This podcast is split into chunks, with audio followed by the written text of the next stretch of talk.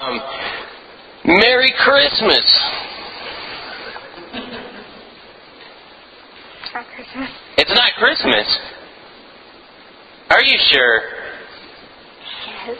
yeah. Well, well, okay. So, so if it's not Christmas, why are we reading about Mary? Because um, we're talking about like um,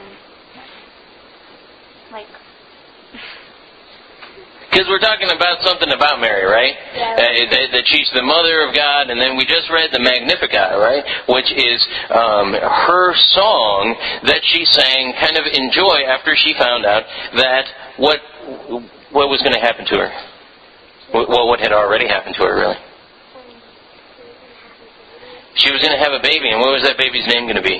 Jesus. Jesus, right. And then uh, in, in a few months from there, she was going to um, then go to a place called Bethlehem, and there she was going to give birth in a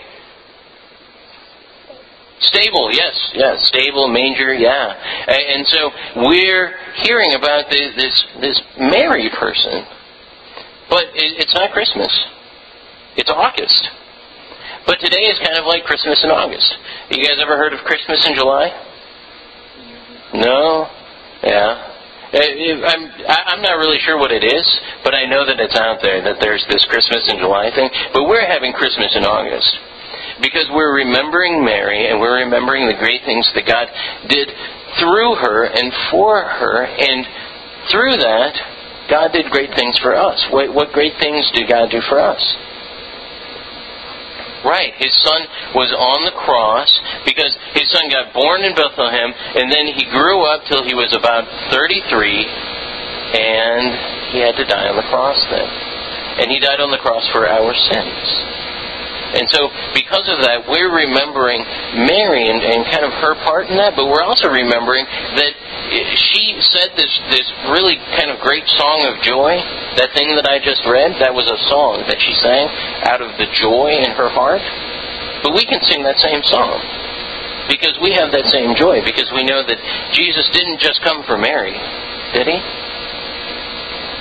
He came from God and he came for us. And, and so, because God came through her, because she gave birth to Jesus, we know that our sins are forgiven because eventually he went and he died on that cross and he rose again from the dead. So let's pray and let's thank him for, for being born. Let's thank God for um, choosing Mary and let's also thank him for choosing us. Okay? Dear Lord God, thank you so much that you have given us all that we need. You have made us your children through having your Son be the child of Mary. Because he was born into this world and eventually died on the cross and rose again from the tomb, we know that we are your children. And we thank you for that. And we give you such great praise. And we pray this all in his name. Amen. All right. Merry Christmas, guys.